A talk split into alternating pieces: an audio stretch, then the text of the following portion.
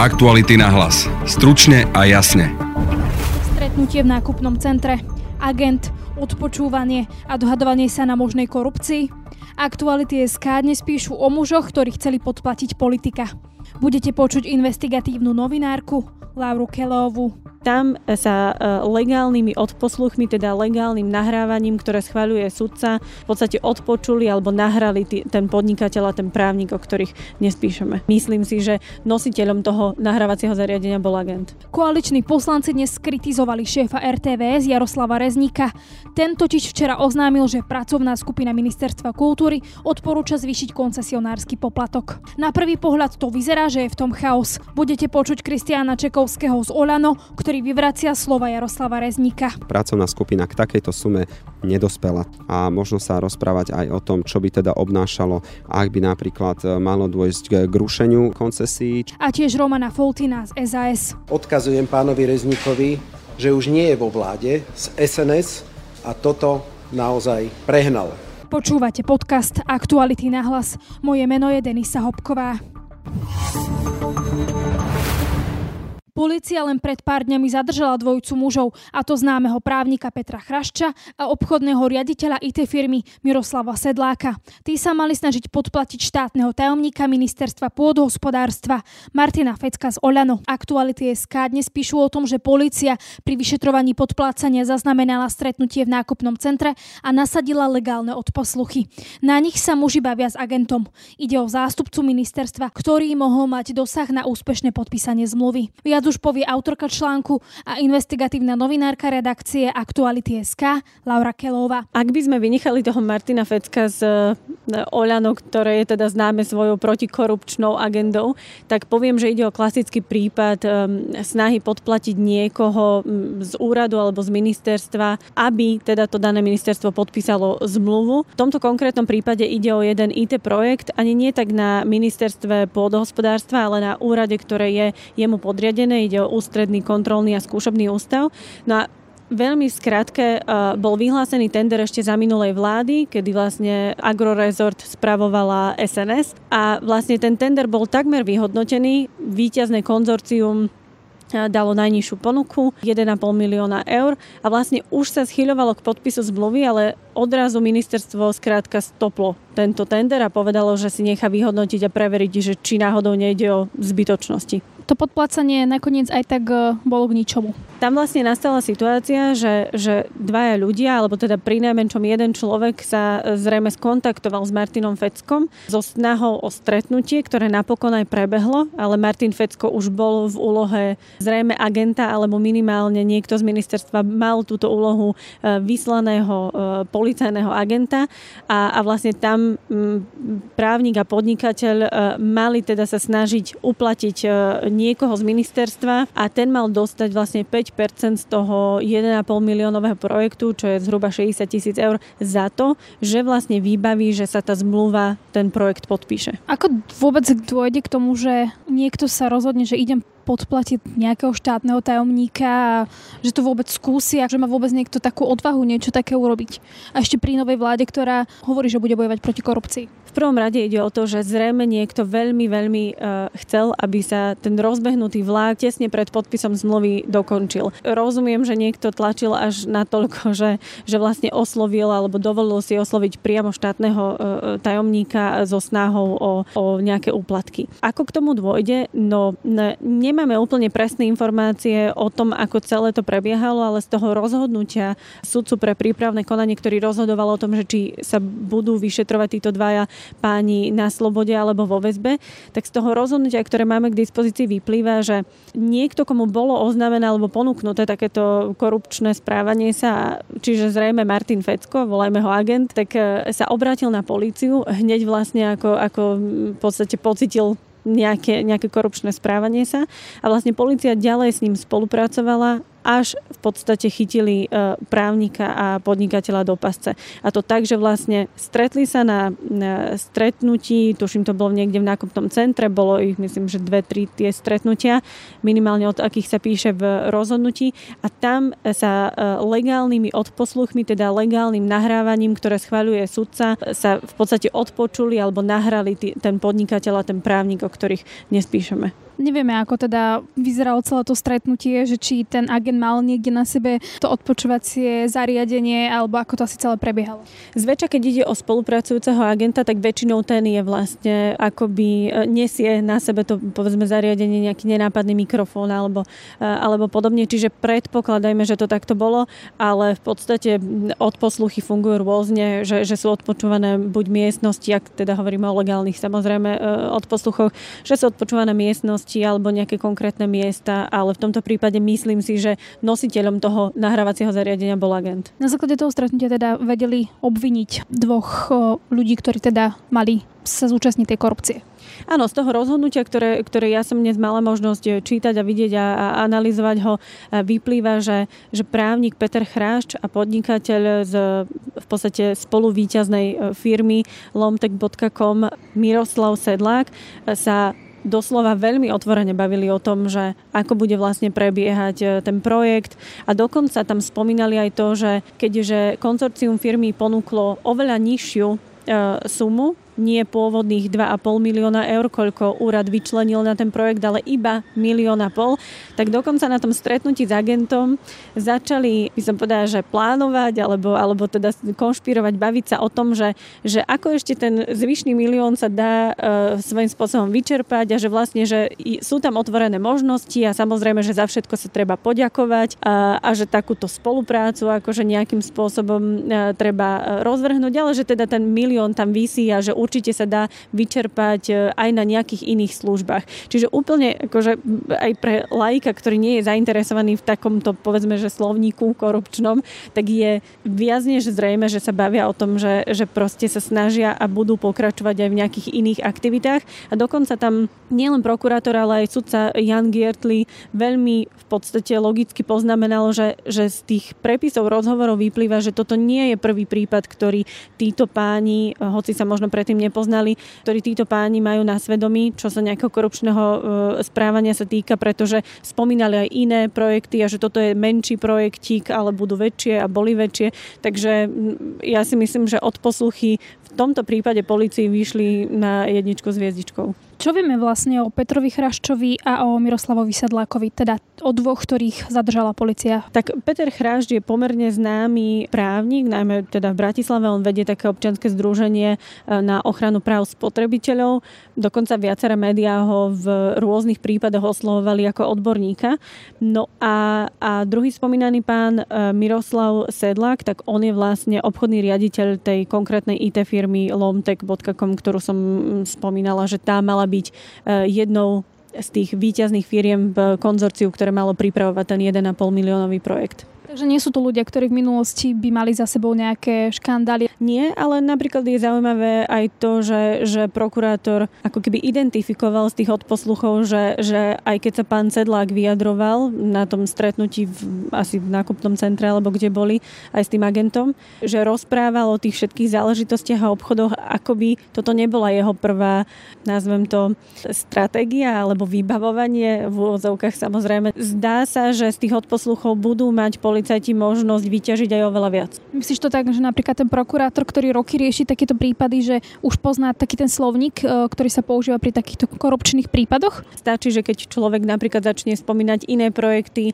a tam sa to vybavilo takto a tiež sme sa zavďačili a, a vtedy to bolo takýmto systémom a zopakujme systém, takže sú to také v podstate vety, ktoré, ktoré môžu ako keby polícii nahrávať na smeč a tá sa môže ďalej pýtať, že, že čo sa dialo možno roky, možno mesiace predtým, ako to fungovalo.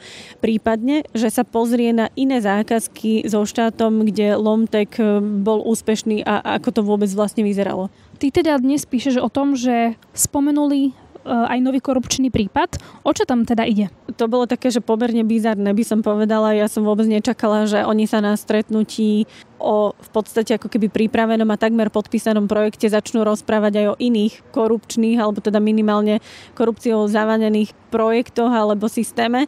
No z toho rozhodnutia vyplýva, že Peter Chrášť na, na stretnutí s agentom, kde vlastne bol odpočúvaný, ale nevedel o tom, spomenul, že rád by aby sa nejaká žena, nevieme teda meno a priezvisko, mená sú, sú vlastne anonymizované v tomto rozhodnutí, takže rád by, aby sa táto žena zamestnala na jednej sekcii, na ministerstve a že teda Martin Fecko, alebo teda ten spomínaný agent by to mohol vybaviť alebo nejakým spôsobom zastrešiť. A dokonca tam ten obvinený povedal podľa teda citovaných odposluchov a prepisov odposluchu, že on by za to bol aj ochotný zaplatiť, lebo že vie, že sa mu to vráti. Takže toto je tiež opäť taký náznak toho, že no asi akým spôsobom sa mu vráti investícia, no asi takým, že si bude vedieť zarobiť. Samozrejme, nechcem tu konšpirovať, ja len tvrdím, že, že toto sa píše v rozhodnutí. Peter Chrášť pred sudcom sa snažil vyviniť, že to on len myslel veľmi obrazne, že je ochotný zaplatiť školenie nejakého odbornejšieho kandidáta ako toho pôvodného, ktorého tam na, na tú sekciu mali pripraveného. Zrejme mu sudca neuveril, pretože to tiež spomenul v rozhodnutí ako, ako jeden z dôkazov, že, že tento pán, tento právnik by zrejme na slobode pokračoval v trestnej činnosti a preto je lepšie, aby bol stíhaný väzobne. A len dodám, že prokurátor si všimol samozrejme túto vec alebo tieto slova o úplne inom, v podstate korupčnom ďalšom probléme, takže to bude brať ako nový prípad, ktorý zrejme buď spojí s týmto konkrétnym a bude to považovať za pokračujúcu trestnú činnosť. Môžu si teraz ľudia myslieť, že sa to stáva, že práve napríklad na ministerstvách sedia takíto ľudia, ktorých tam niekto dohodil? Vôbec by to nebolo prekvapením, pretože vieme aj z minulosti, že v rôznych štátnych akciovkách, v rôznych ministerstvách boli dosadení ľudia, ktorí neboli dosadení vlastne na to, na to, čo tam v skutočnosti majú robiť, ale že zastupovali záujmy niekoho iného, povedzme. Poznáme kauzu dobytkár, takže tam takýchto nominantov bolo hodne a viacerí sú ešte stále na slobode. Čo teda teraz hrozí Petrovi Chrášťovi a Miroslavovi Sedlákovi a je tu možno ešte nejaký ďalší nový prípad? Ja ešte spomeniem, že, že vlastne prokurátor ich dokonca obvinil aj za to, že v podstate plánovali legalizáciu príjmov z trestnej činnosti, to znamená, že preprať tie špinavé peniaze, pretože tie peniaze sa nejakým spôsobom museli alebo mali dať vytiahnuť, je, že ako, ako vlastne chceme z nejakého eurofondového projektu podplatiť štátneho tajomníka, keď vlastne každé jedno euro musí byť vyúčtované. Takže oni tam vymysleli dokonca aj plán, že, že sa vymyslí alebo teda dosadí nejaká iná firma, ktorá si bude fakturovať a presne si vyfakturuje zhruba tých šesťdesiat tisíc, ktoré sa potom vlastne odvedú niekomu za odmenu. Nechcela by som tu triafať roky, ja len ale pripomeniem, že keď sa tu bavíme o tom, že, že prokurátor identifikoval, že je tam aj možný pokračujúci trestný čin, tak je tam vysoká pravdepodobnosť, že sa im naozaj môže, môže tá trestná sadzba zvyšovať. Uvidíme, že či začnú spolupracovať. No to je možno aj tiež dôležité povedať, že, že Keď sú, keď sú tie dôkazy tak veľmi jasné, a to v tomto prípade sa zdá, že z tých odposluchov je to pomerne dosť jasné, tak e, možno, že by im skôr pomohlo sa doznať a začať spolupracovať. Koaliční poslanci dnes reagovali na slova šéfa er té vé es Jaroslava Rezníka na možné zvyšovanie koncesionárskych poplatkov. Jaroslav Rezník totiž včera oznámil, že pracovná skupina Ministerstva kultúry odporúča zvýšiť koncesionársky poplatok na viac ako osem eur. Oproti dnešným štyrom eurám by tak išlo o výrazné zvýšenie poplatku. Vypočujte si časť tlačovej konferencie poslanca es a es Romana Foltína. Včera sme sa z médií dozvedeli skutočne absurdnú informáciu, a to, že pracovná skupina pre stabilizáciu rozhlasu a televízie Slovenska navrhuje zvýšiť koncesionársky poplatok o osemdesiattri percent. Áno, dobre počujete, osemdesiattri percent zo štyri eurá šesťdesiatštyri na osem eurá päťdesiat. Chcem oznámiť, že ak by takýto návrh prešiel, ročne oberie každú domácnosť, vrátane nízkopríjmových skupín, o ďalších štyridsaťšesť celá tridsaťdva eur. Ak to zrátam s tým poplatkom, ktorý teraz platí, tak spolu bude domácnosť platiť cez sto eur. Je to skutočne nemiestné a za hranicou akejkoľvek slušnosti, aby nám generálny riaditeľ er té vé es, pán Rezník, odkazoval, o koľko mu máme zvýšiť koncesionárske poplatky. Za stranu Sloboda a Solidarita odkazujem pánovi Rezníkovi, že už nie je vo vláde z es en es a toto naozaj prehnal. Žiaľ, konanie pána generálneho riaditeľa nemôžem hodnotiť inak ako tým, že rozvoju er té vé es najviac bráni práve pán Rezník a k diskusiu o ďalšom navyšovaní financovania er té vé es otvorí tak, že občanov Slovenska vystraší tým, že koncesionárske poplatky sa budú zvyšovať o takmer sto percent. Kristián Čekovský, ktorý je sám členom pracovnej skupiny, hovorí, že o zmenách vo financovaní er té vé es sa rozpráva. Vyvracia tiež slova Jaroslava Rezníka, keďže posledné slovo v tejto otázke ešte nepadlo. Zvýšenie koncesí na osem eur Čekovský úplne vylúčil a dokonca hovorí o tom, že pracovná skupina zváži aj možnosť úplného zrušenia týchto poplatkov. Vypočujte si s ním rozhovor.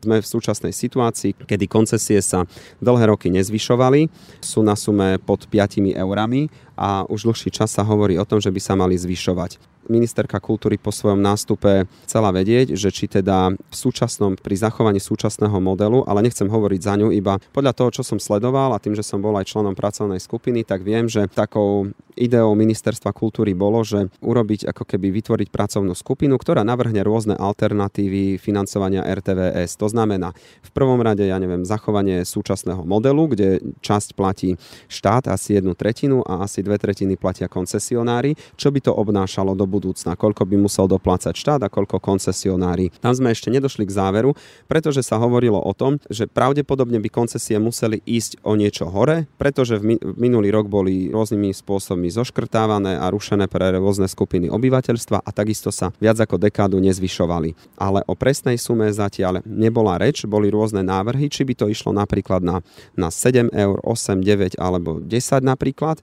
Boli tam proste rôzne alternatívy s tým, že ak by sme začali napríklad na nižšej sume, tak možno potom by tam nabehla nejaká valorizácia opäť, na ktorú by nemali dosah politici. No ale čo sa stalo je, že v podstate, v podstate generálny riaditeľ er té vé es odkomunikoval to, že pracovná skupina už má nejaký záver a tým záverom je zvyšovanie koncesí na osem a pol eura, čo ja ako člen pracovnej skupiny, bolo to pre mňa prekvapením, pretože ja takúto informáciu nemám. Nemám informáciu o tom, že už je teda všetko ukončené a zároveň, že je tam nejaká konkrétna suma. Je predsa, myslím si, že pochopiteľné, že pri súčasnej situácii by bolo aj pre ľudí nereálne, keby im niekto zvyšoval koncesie o takmer sto percent. Je vylúčené, že sa zvýšia tie koncesionárske poplatky na, na tých osem eur napríklad? Alebo to nie je vylúčené, že môže sa to stať? Ja si myslím, že v tejto chvíli je to vylúčené, nakoľko téme sa vyjadril už aj predseda vlády, ktorý, ktorý nateraz vylúčil akékoľvek zvyšovanie koncesí. V takom prípade máme ako keby k dispozícii dva modely, to znamená zachovanie súčasnej výšky koncesí a potom sa treba ako keby ďalej baviť o tom stabilnom doplatku štátu, v akej výške by bol do budúcna, koľko vlastne er té vé es potrebuje. A ten druhý, ako keby variant, k tomu by sme si mali sadnúť opäť ako pracovná skupina a možno sa rozprávať aj o tom, čo by teda obnášalo, ak by napríklad malo dôjsť k rušeniu koncesí, či majú teda ešte taký význam. Ak by sa zrušili koncesionárske poplatky, platil by to teda celý štát? Vlastne utiahol by to štát? Platí toľko? No to je práve tá otázka, že hneď na začiatku si môžeme povedať tri, tri varianty. Prvý je, že celé to platia ľudia, ale keď si zoberieme, že rozpočet er té vé es je niekde na úrovni cez asi stotridsať miliónov eur, tak to je čiastka, na ktorú by sa museli vyskladať iba ľudia. Ja si myslím, že je to nereálne. Takisto, keby to mal celé ťahať štát, tak je to skôr otázka na ministrov, či nájdu takúto sumu. Preto sa hovorilo skôr o tom, že o tom takom... U nás sa to volá, že hybridný model, že časť platí teda štát a väčšiu časť platia koncesionári. Čiže to, či by po zrušení koncesí to celé utiahol štát, je naozaj otázka na ministerstvo financií, či by tie peniaze našli. Pre mňa ako bývalého novinára a aj predsedu výboru pre kultúru a médiá je dôležité, aby... Ak by k takému niečomu malo dôjsť, bolo jasne zadefinované, že na túto sumu, ktorú er té vé es bude zo štátu dostávať, nebude mať žiaden politik, žiaden dosah. To znamená, bola by automatická, pravidelná a tým pádom by er té vé es mohla pôsobiť ďalej ako nezávislá politicky aj ekonomicky. Vy ste teda hovorili o tom, že jednou z variant je, aby to financovanie er té vé es bolo nezávislé od politickej vôle. Ako sa to dá toto zrealizovať? Zadefinovaním v zákonoch a prípadne aj v ústave. To znamená, tak ako máme napríklad zadefinované pevné percento há dé pé, povedzme v prípade výdavkov v armáde, tak ako možno aj vo viacerých rezortoch chcú, aby boli pevne zadefinované nejaké čiastky. Práve z toho dôvodu, aby vždy, keď príde nejaká politická garnitúra, aby si neurobila ako keby na tom svoju nejakú politickú kampaň. To znamená, že naozaj by to tam by muselo byť určený pevný podiel z rozpočtu, ktorý by smeroval do er té vé es. Kedy by ľudia mohli reálne vedieť, že čo sa bude meniť? To bolo práve aj úlohou, prečo bola zriadená aj tá pracovná komisia, aby jednoducho sa k tomu vyjadrili odborníci, aby prebrali rôzne varianty možností a predložili ich ministerke kultúry a vláde na rozhodnutie, pretože vláda je tá, ktorá rozhodne, že ktorou cestou pôjdeme. Keďže k tomuto ešte ani nedošlo, pretože nie sú výsledky ešte ani z tej pracovnej skupiny, tak jednoducho musia sa tam prebrať ešte viaceré alternatívy, ale už teda v tejto chvíli prišiel generálny riaditeľ ako keby s tými čiastkovými informáciami, čím si myslím, že vôbec neprospel celej tejto diskusii, ale ako náhle, myslím si, že ešte sa pripraví ten druhý variant, čo by obnášalo povedzme rušenie koncesí, tak v tom prípade už to bude otázka aj na, na vládu, teda že ktorým smerom sa vydať. To je z dnešného podcastu všetko. Vypočuť si nás môžete cez Spotify a ďalšie podcastové aplikácie. Ak radi počúvate naše podcasty, môžete nás podporiť prostredníctvom služby Aktuality bodka es ká plus. Na dnešnom podcaste spolupracovala Tatiana Škultétyová. Pekný zvyšok dňa želá Denisa Hopková. Aktuality na hlas. Stručne a jasne.